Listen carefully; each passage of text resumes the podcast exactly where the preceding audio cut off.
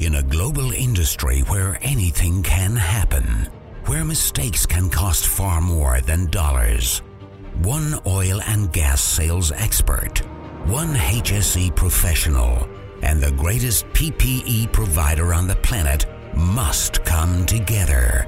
2 men, 1 brand, 1 mission.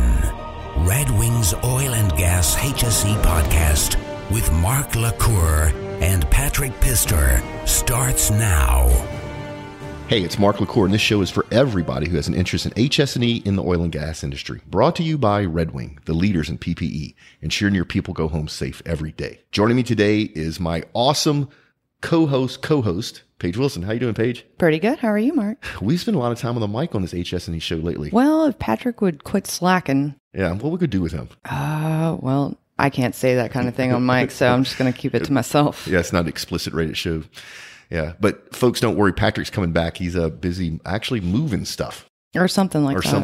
Something to that effect. So we'll keep running with Paige. We've actually got some good feedback on you, Paige. Actually, what? A couple people reach out saying they really like you on the HS&E show.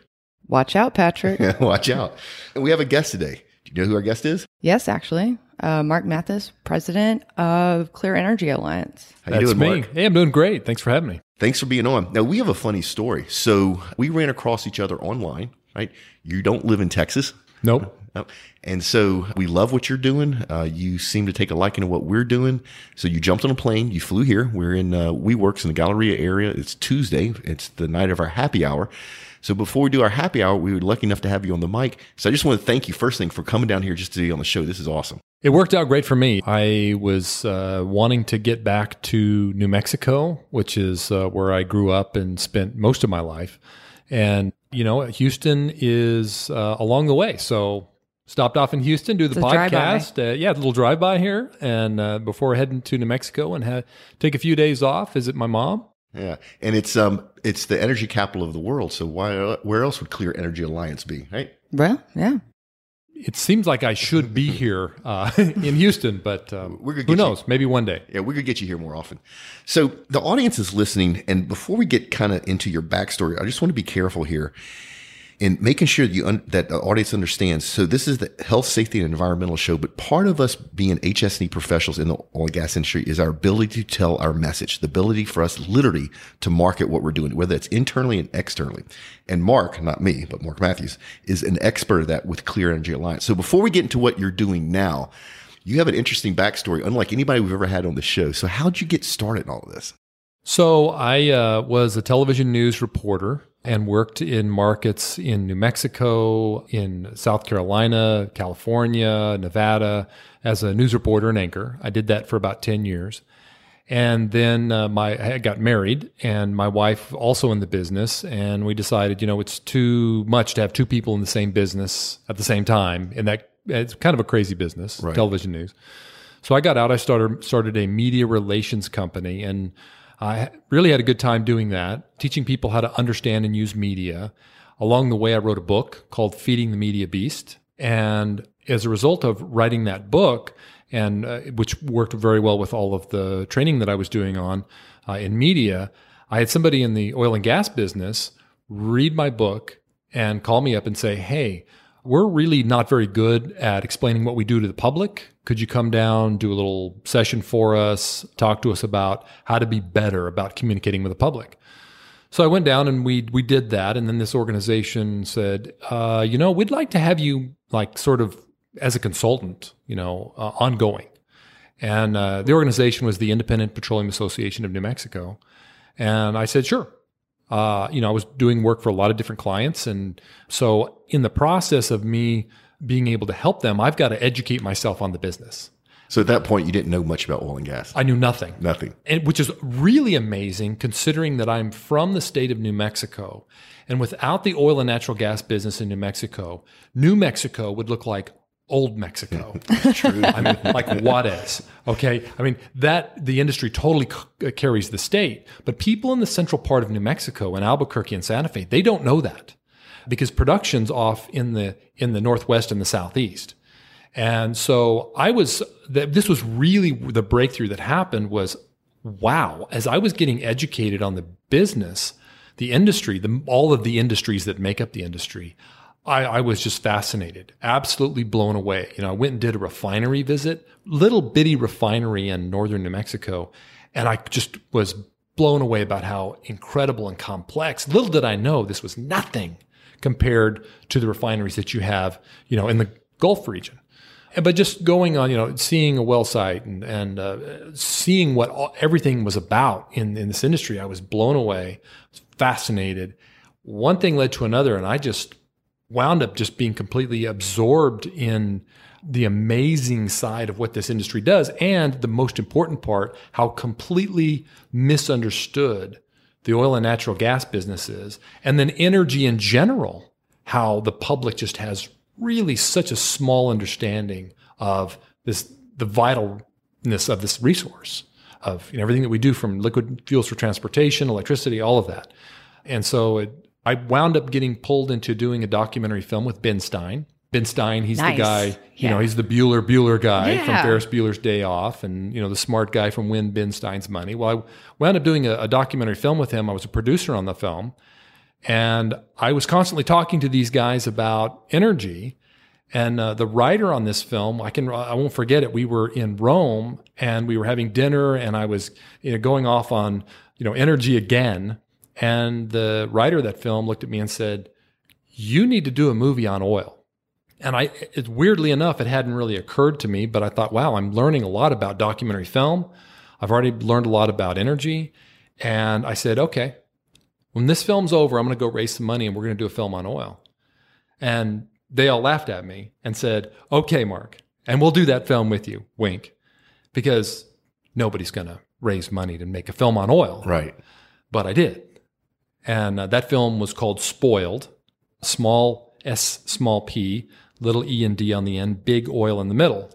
And the whole premise of that film is that we are not addicted to oil, as George Bush famously said in 2006 at a State of the Union speech. We are spoiled by everything that oil does for us. It's so true. So that whole film was all about oil. And when we were shooting that film, we had the Deepwater Horizon explode.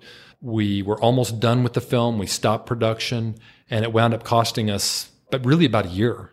But by the time we went out, shot it, we were down in Louisiana. We came back and we made that, you know, a big part of the film. It was in the front end, the middle, the back end. And it was really the integrity of the film was, look, we're going to tell you the full story about oil. And that full story means there are going to be freak accidents like what happened in Deepwater Horizon. Yeah. So we had to tell that part of the story as well. But that was a lot of fun. Really enjoyed making that film.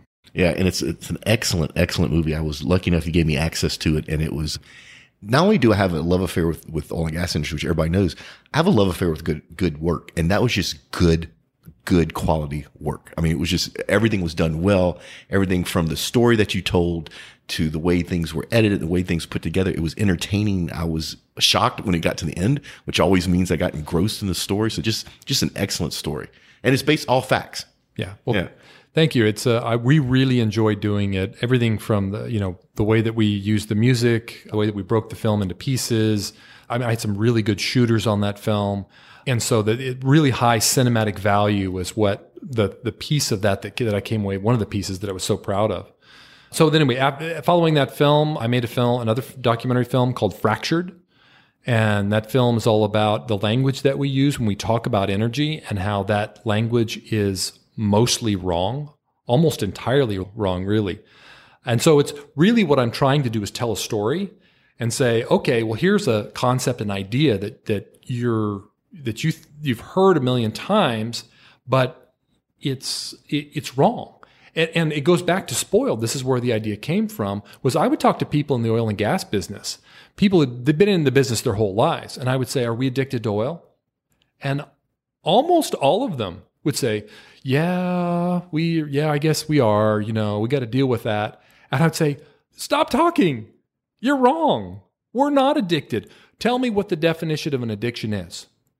It destroys lives. Anybody who's addicted to, pick your addiction, no matter what it is, whether it's, you know, gambling, drugs, it wrecks your life. Yeah. Is oil wrecking your life? Not only is it not wrecking your life, you can't pull a population out of aggregating poverty without cheap, abundant, reliable energy. So it's not the opposite of an addiction. Like you said, it spoils people. It spoils us as a race on the planet. Right. And it spoiled, the definition being like a teenage child that rebels against their parents. Oh, I know all about that. So do I. You're so spoiled that you're actually rebelling against the people who brought you into the world and take care of your every want and need, and yet you're somehow, rebelling against them. That's what it means to be spoiled. So that's how we are with oil, that we're so spoiled that we don't realize that not only are we not addicted, it's not wrecking your life, it is your life. Yeah, I get a little thrill every time I use this comment a lot, but I'll have people out there that are negative, that don't support our industry, that will make comments on my social posts, and I'll go, by the way, you do realize the keyboard you just typed that comment on is made from hydrocarbons, and they never know what to say to that, right? Right. They have no idea that's where that came from.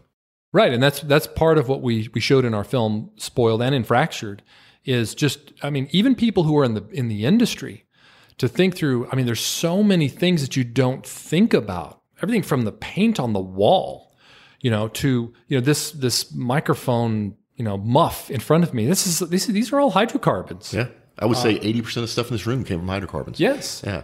And the lipstick I'm wearing. So. Yeah, that's a good point. Yeah. Right. And nothing would have gotten built without it. And even people who are absolutely believe that solar panels and windmills are going to run our lives here someday, won't concede, should admit those things don't exist without oil and natural gas. Yep. I ask people all the time, where do you think the composites came from, made those windmill blades? Where do you think's lubricating the bearings in that? What's keeping it from rusting? What's on the wires to insulate it? Who's going to maintain it? It's, people talk about electric cars, and I'm like, you've seen a car fire before, right? Even whether it's even just if it's in a movie, the reason that car burns the way it does is it's mostly made of oil. Yeah. Everything from the tires, the paint, the plastics on the lights. Yep. You point to anything on the car, the upholstery, it's all hydrocarbons. So that's a good segue, because we're getting into the part that I really want our audience to understand is, so you started off not knowing anything about the industry. You came in, learned the industry, have a passion for it. It's obvious. It comes across. Did 2 really good documentary films, and now you're doing something a little bit different. So what is Clear Energy Alliance? So what we do with Clear Energy Alliance is we make videos, short-run videos on a wide variety of topics that are, fit. It's not just oil and gas. It's, it's renewables. It's climate change. It's anything connected to energy. We will do a video on it, generally 4 to 4.5 minutes. And one of the reasons that I'm doing this now is I found out personally how difficult it is when you make a full-length feature film. The amount of work, the amount of money, the difficulty in getting it created and then bringing it to the public, marketing that film. It is absolutely all-consuming, life-draining. It's incredibly difficult, especially when you fund them the way I did, which was all independently. And today's day and age, trying to hold people's attention for even the shorter versions. We make the full-length 90-minute theatrical version, but then we also, at the same time, make a 50-minute version that you could fit into an hour-long slot if you sold it.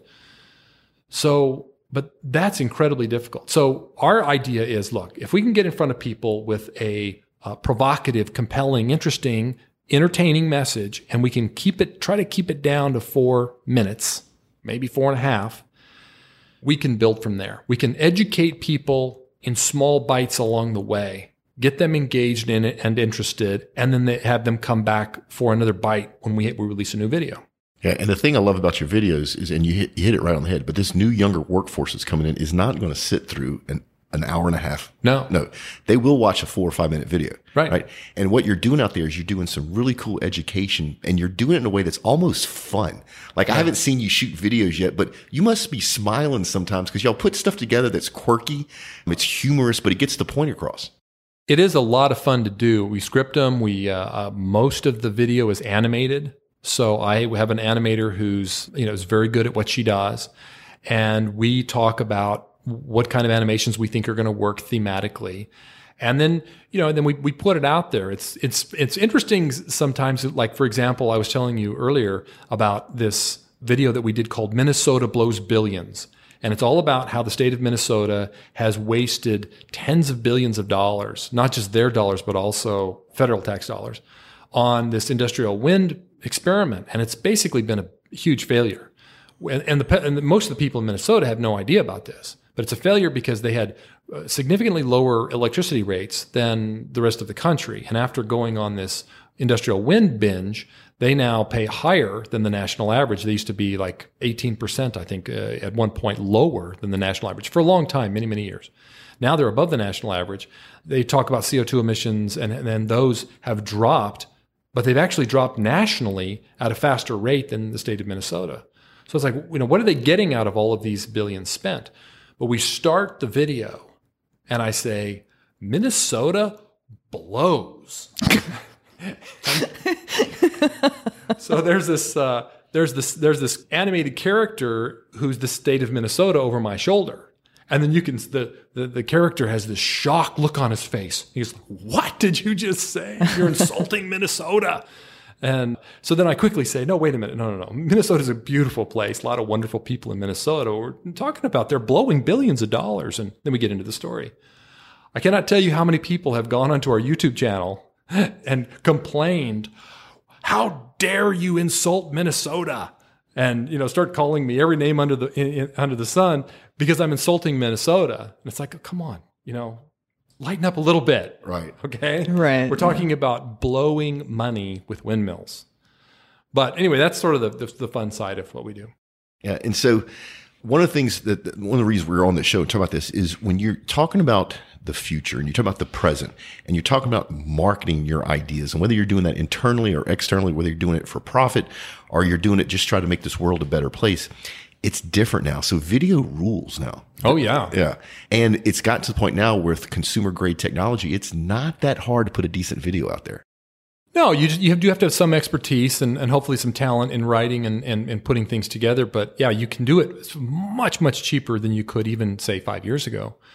And when I look at what I see out there with a lot of, be it companies or trade groups, think tanks, they're putting out a lot of reports. And a lot of print, a lot of text on paper or text on a screen. And it's like, who is reading this stuff? Almost no one outside of industry-specific people. That's just not going to go anywhere. So we're trying to reach the public. We really want to reach people in the oil and gas industry, in people who are in coal, people who are doing renewables. Now, those people generally don't like our messaging, but we're just laying out, look, folks, these are the realities, the practical and economic realities that are associated with what we have to do in order to run this machine called the modern world. And we're just going to tell it like it is, tell it as best as we see it. And we're going to back it up with good data and rationale and logic and reason. And, you know, some people don't like that. Tough. Yeah, agreed 100%. Girl Scout. Exactly. The story that we're telling almost never gets told in the mainstream press. Yeah, this is perfect because this next thing I want to ask you is this. And so I'm the director of public relations for the American Petroleum Institute, the Houston chapter. We as an organization, as a group, do a horrible job in communicating with the public. I don't know how many people I know that are friends of mine that literally think the oil and gas industry is evil and destroying the planet, which is not true whatsoever. And as an industry, we need to do a much better job. But what do you feel about that? What do you think that our industry needs to do to communicate with the public in a better way? Because right now, what we're doing is not cutting it. Yeah, I think what you're doing is really exciting. You're educating primarily people who are in your sphere. Okay, and I was told this many times with my films as I was taking them to theaters across the country, and they were, you know, sometimes we would be in a place like Houston. You know, we brought Spoiled to Houston and Dallas and Denver, but then we were also in places like Santa Barbara. Okay. Yeah. But they would say, you know, well, what are you doing here? You know, you're preaching to the choir. I say, okay, well, first off, we're not just preaching to the choir because we're in Austin too. Okay. And we're in Santa Barbara. So we're in those places where, you know, people, you know, I don't know. I feel like I'd need security. Okay. Right. Yeah. But there's an old saying about the choir. Is that you got to preach to the choir so the choir will preach. The thing that I learned with doing Fractured and Spoiled was there were so many people in the industry who wanted to speak on behalf of their industry, but didn't know how to. They didn't know how to collapse their argument, how to contain it in a space where they could actually make that argument. And so that was what Spoiled and Fractured and what these videos at Clear Energy Alliance are all about, is giving people the tools, the rhetorical tools, where they can understand, okay, here's how I talk to my, my relatives, my neighbors, other people that I see about energy. Here's how I take them. When I go play golf or I go to the grocery store, I cannot tell you how many times I've gotten in conversations with people at the grocery store about energy and what they think they know and what they don't know, just based on something that somebody has said. Or I'm on the golf course. Now, what do you know? The obligatory, what do you do for a living? Well, I make films and I make videos. And, oh, yeah, what about? Oh, energy issues. Oh, really? Yeah. What's that fracking doing? No, that's wrecking the planet.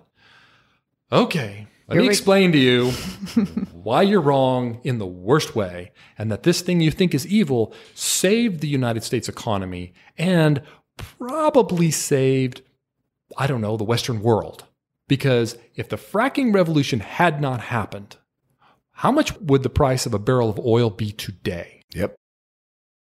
I do have a funny anecdote about that, though, because that term came from geologists. Right. It sounds bad. Right. If a public relation or marketing person would have came up with the term and called it hummingbirds, right, I think half the public pushback against that wouldn't happen. Just the word sounds bad. Right, but at the time, they had no idea that it would wind up being a tool that would be used against the industry. And we actually attacked that in the beginning of our film Fractured, which is, frack. What is it that the way that the people who are constantly attacking the industry, how are they using that word? Well, they're using it in, essentially drawing that picture for people in their minds of the mother of all obscenities. Right.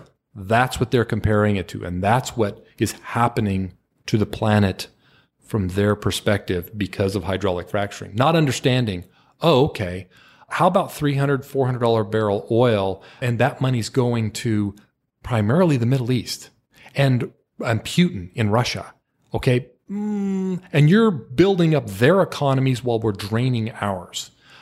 What would that world look like? They have no clue.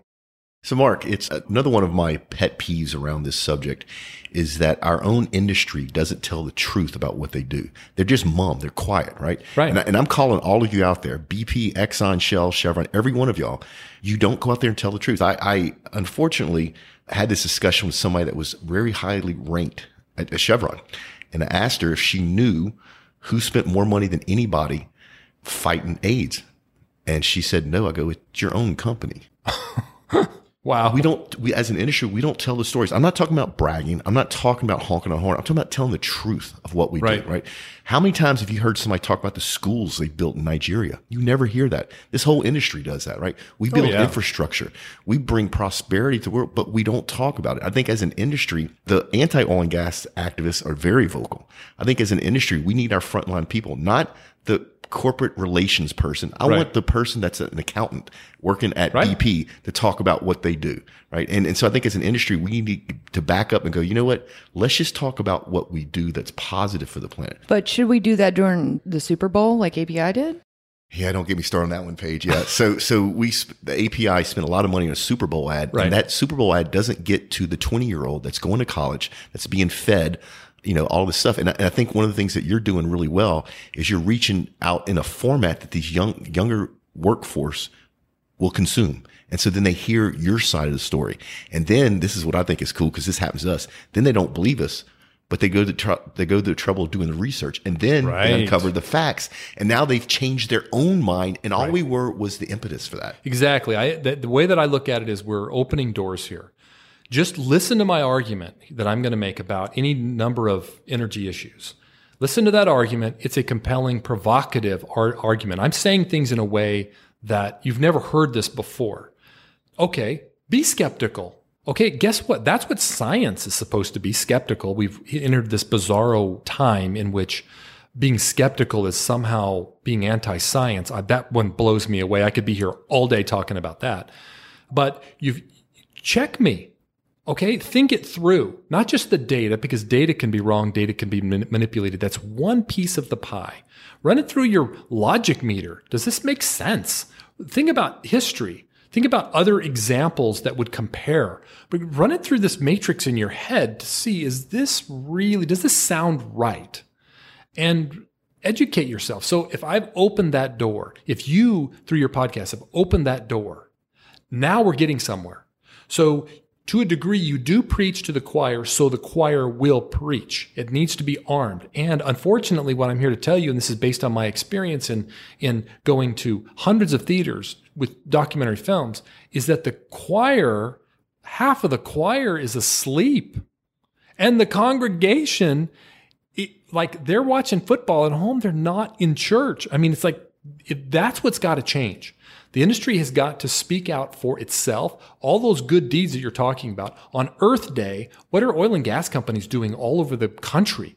They're out cleaning up the garbage that is dumped by bad people everywhere. And they're just, these are people spending their own time, their own resources, going out and cleaning this stuff up. That's the kind of real world thing that's happening on Earth Day. What are the activists who are speak out against the industry? What are they doing? They're going to some rally at a plaza and screaming about the industry, and then getting in their petroleum built vehicle and going home, and then tweeting something on their cell phones that came from hydrocarbon. Exactly. Exactly. So if you're listening and you're still trying to wonder how this is tying in, when you think about the negative public press that we get as an industry around things like the environment and safety and health, we need to change the way we're telling the story. And Mark is doing a really great job with Clean Energy Alliance and changing the way we tell that story. I think Paige, you and I and the rest of the OGGN also are doing a good job in telling the story in a different way. Well, I hope so. Yeah. And so, I think it's awesome what you're doing. We're starting to head down the winding of the show. This is the point where we typically do the Red Wing safety tip of the week. Mark, do you have a Red Wing safety tip for our audience? A Red Wing safety tip. I would tell you, driving around on these crazy streets, I mean, the worst possible thing that people do constant, they've heard it a million times. So just, on the phone, holy cow, people are driving while they're reading. It's just like, what is happening? Wake up, people. Paige and I had that happen on the way here. Literally had that happen on the way here. Somebody pulled out right in front of us on her phone. Oh, I'm so scared. Yeah. I'm a big walker. I walk a lot just to try to, stay in shape. And I'm telling you, the number of times I've got my head on a swivel every time I'm in a crosswalk. And people who are turning a corner in their car, and they're looking while they're taking a turn at their phone. Oh my God. Yeah, great tip. People, stop it. Quit texting and talking and Facebooking and everything else while you're driving. In the state of Texas, it is illegal to even have your phone in your hand while driving. Should be that way everywhere. Great safety tip, Mark. I mean, really great safety tip. Speaking of Red Wing, if you'd like to win one of these awesome bags, Mark, see that bag? Yeah. That's a Red Wing offshore bag. Nice. It is a cult item. The only way you can get one is go to redwingshoes.com/podcast. That's redwingshoes.com/podcast. Put your information there. We give away one lucky winner a week. And we actually have one of our future hosts sitting here shadowing us, Hiro. Hiro, you have one of those bags too. Now, of course, nobody can hear you answer, but. Here, come get it on my mic. Oh, and kick the table, please. Sorry about that. Hello, everybody. I did get one of those, becoming a new part of this team. I'm pretty excited, and I'm ready to get started. Yeah, we can't wait. We can't tell you what Hiro's show's going to be about, but it's going to be really cool. So we talked about a lot of stuff here. We talked about how your ability as a company, as an organization, to get your message out there is important, but the way you deliver that message to this new, younger workforce is different. And I think it's actually better because they can consume so much more information so much quicker in video than you can almost any other way. Right. You're doing a great job with that. Thank you. If people wanted to find out more about what you're doing, where should they go? So you can go to our website, clearenergyalliance.com, clear with an R, clearenergyalliance.com. And then we also have a YouTube channel. And so you can go to our YouTube channel at Clear Energy Alliance. And one of the things that we're trying to do right now is build subscribers. We've only been, started putting our videos out publicly since about the end of January. So we're just kind of getting rolling on this thing, and we need a lot of subscribers. And so if you're a YouTuber, if you're somebody who would subscribe to that sort of thing, just subscribe to our channel. It helps us to get our message out, and the more of those subscribers that we build, you hit a point with YouTube where you can do a lot more with what you do with your channel. You can reach a lot more based on your subscription base, and you can monetize. So that's something that people can do.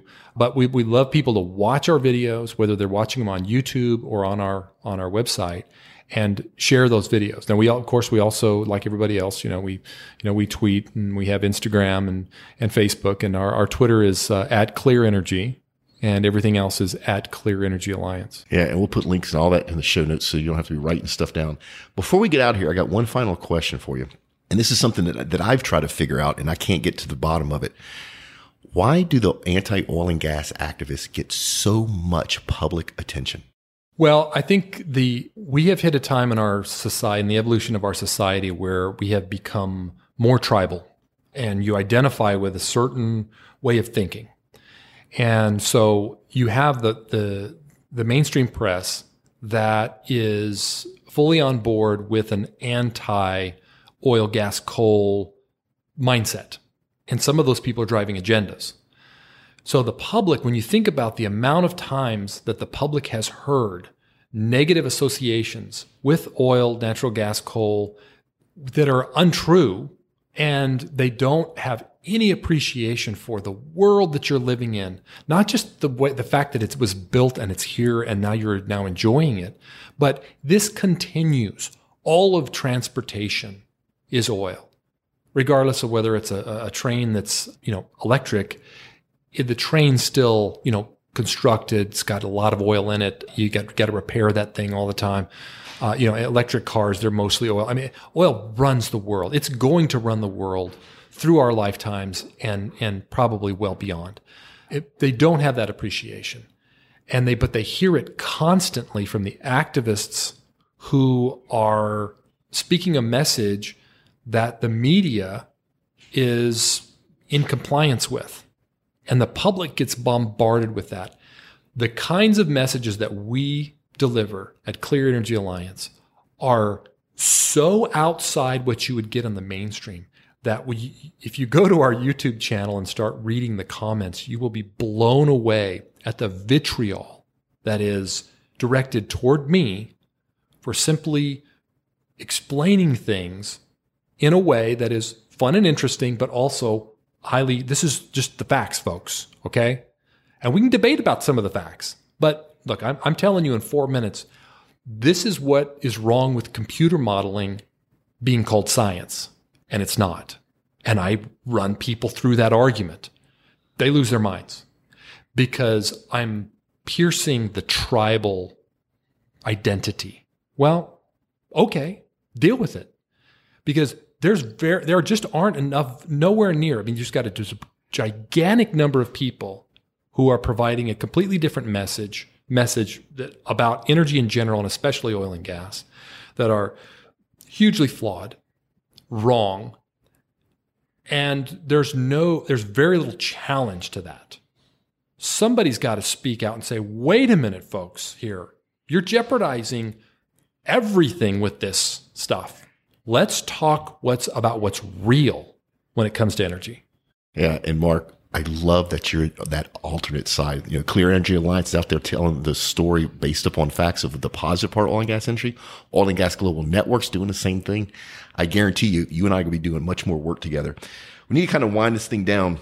So you heard me mention the happy hour earlier. We're looking for sponsors, Paige. I think we're booked up for the whole year already. Yeah, this year we are, according to Julie. Yeah, I'll need to check with her again, but I'm pretty sure we are. Yeah, so if you want to get on for 2019, reach out to Julie. Put a link in the show notes. It's not much money. It's $450. You get in front of several hundred young oil and gas business leaders.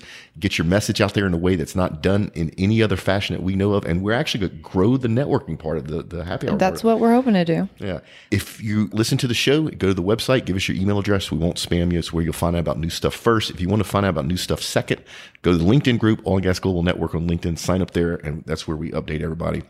We talked about events. We talked about sponsors. If you want to know about the events in the future, I put out a free newsletter. We'll put a link in the show notes. You can sign up once a month. We put it in your inbox. No spam ever. We have all the oil and gas events in one place. Then, if you like this interview with Mark, stay tuned, because on Paige Wilson's show, oil and gas industry leaders. Yep. You gotta have another interview with Mark, and you go do a deeper dive into his backstory. Yep. Yeah. So if you're listening here and you haven't listened to Paige's show yet, go. We'll put a link in this show to Paige's show. Well, if Patrick doesn't show up next time, it's gonna be my show too. Okay. We can. I'm just letting everybody know. Yeah. So. Mark, thank you so much for your time. This was awesome. I love what you're doing. We want to work with you more. Our audience will hear more about what you're doing in future stuff. We don't know what that's going to look like yet. We'll figure it out.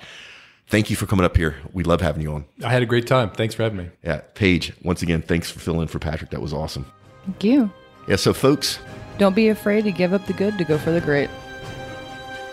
Tune in next week for another exciting episode of Red Wings Oil and Gas HSE Podcast, a production of the Global Oil and Gas Network. Learn more from Mark LaCour at modalpoint.com. Connect with Patrick Pister at leanoilfield.com. From Houston to London to Dubai and beyond.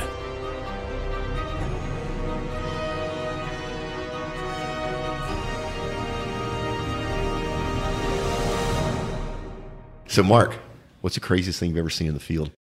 All right. So I'm going to give you from the field of making documentary films. I had these jokesters who were on this project with me, and I was brought onto the project a little bit late. They were already shooting, but they brought me along, and I set up some interviews, and one thing turned into another, and I found myself in Rome, and we were doing some shooting. We were having lunch, and I had one of the producers was telling me, hey, there's this thing we want to try with you where you put on a blue spandex suit and the only thing that you see is your eyes.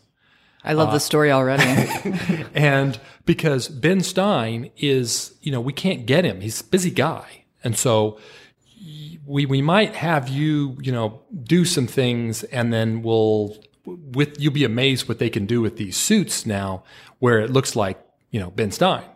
And, he's going to be kind of, you got to bend over a little bit. You're taller than him, and, kind of walk like this. And so I was so excited about being on the project. I thought, that makes me uncomfortable because it's supposed to be a documentary film. Why are you making stuff up? I don't like that. But then I thought, and then they bribed me. And I was like, and that was one of the, I'm telling a story I'm ashamed of because I was bought, and then I was made to pay for this. But hey, look, we're going to pay you a couple of grand to put on the suit, walk around, and we're just going to test it. And I thought, okay, see, that's not going to work, but it'd be an easy way for me to pocket a couple of grand, and nothing will ever come of it. So I go in the bathroom, I put this spandex suit on, and that's all I have on. And I go out, and they say, okay, now do some interviews with some people. And then we're going to go out and walk around a little bit. So I'm wearing this full spandex suit. And people are looking at me like, who is this goofball? So we go around the corner. We're going by the police station, and we're right outside of, I guess it's called St. Paul's. It's a big cathedral area. And these cop cars come screeching up and grab me and a couple of the other guys, like, what are you guys doing? They're talking Italian to me, and they're screaming and yelling at me. And it is like 105. Okay, it's July. We're like, sweating bullets in this thing. I'm going, I have no idea what's going on here. And then another car pulls up, and these guys have suits on. They're like Italian secret police. Well, they speak better English. These guys spoke a little bit, and they say, who are you and what are you doing? Give us your passports. Hand over the passports. They do some checking. And then this guy comes back and says, what were you doing in the Congo? And I said, what? I've never been to Africa. Okay, now you're in the Congo, and you're a disruptor. And then the guy was like, I don't want to call you a terrorist, but you're a bad guy. I'm like, dude, I have no idea what you're talking about. I have never been to Africa. And he's like, okay, well, and then they do some more checking, and they leave us standing out in this 105-degree heat. And I'm just, I'm pleading with the cops. Can we at least stand in the shade? And they're like, shut up. Just stand there and shut up. They're really upset with me. Come to find out, okay, there was some guy in the Congo apparently with the same name But there was a guy who ran a TV show who would dress up in a red suit like the one I was wearing, and they thought I was mocking the Catholic Church. In Rome, of all places. I didn't even know that the cathedral was right there. We just happened to walk past it. They thought I was mocking the church. They were really unhappy with me. I guess so. And the other guys, by the way, in the crew, they all jumped in cars and took off. It was just me and one of the other producers. Oh no, the writer of the film. And I thought I was going to an Italian jail, and thankfully, they didn't take me to jail. Great story.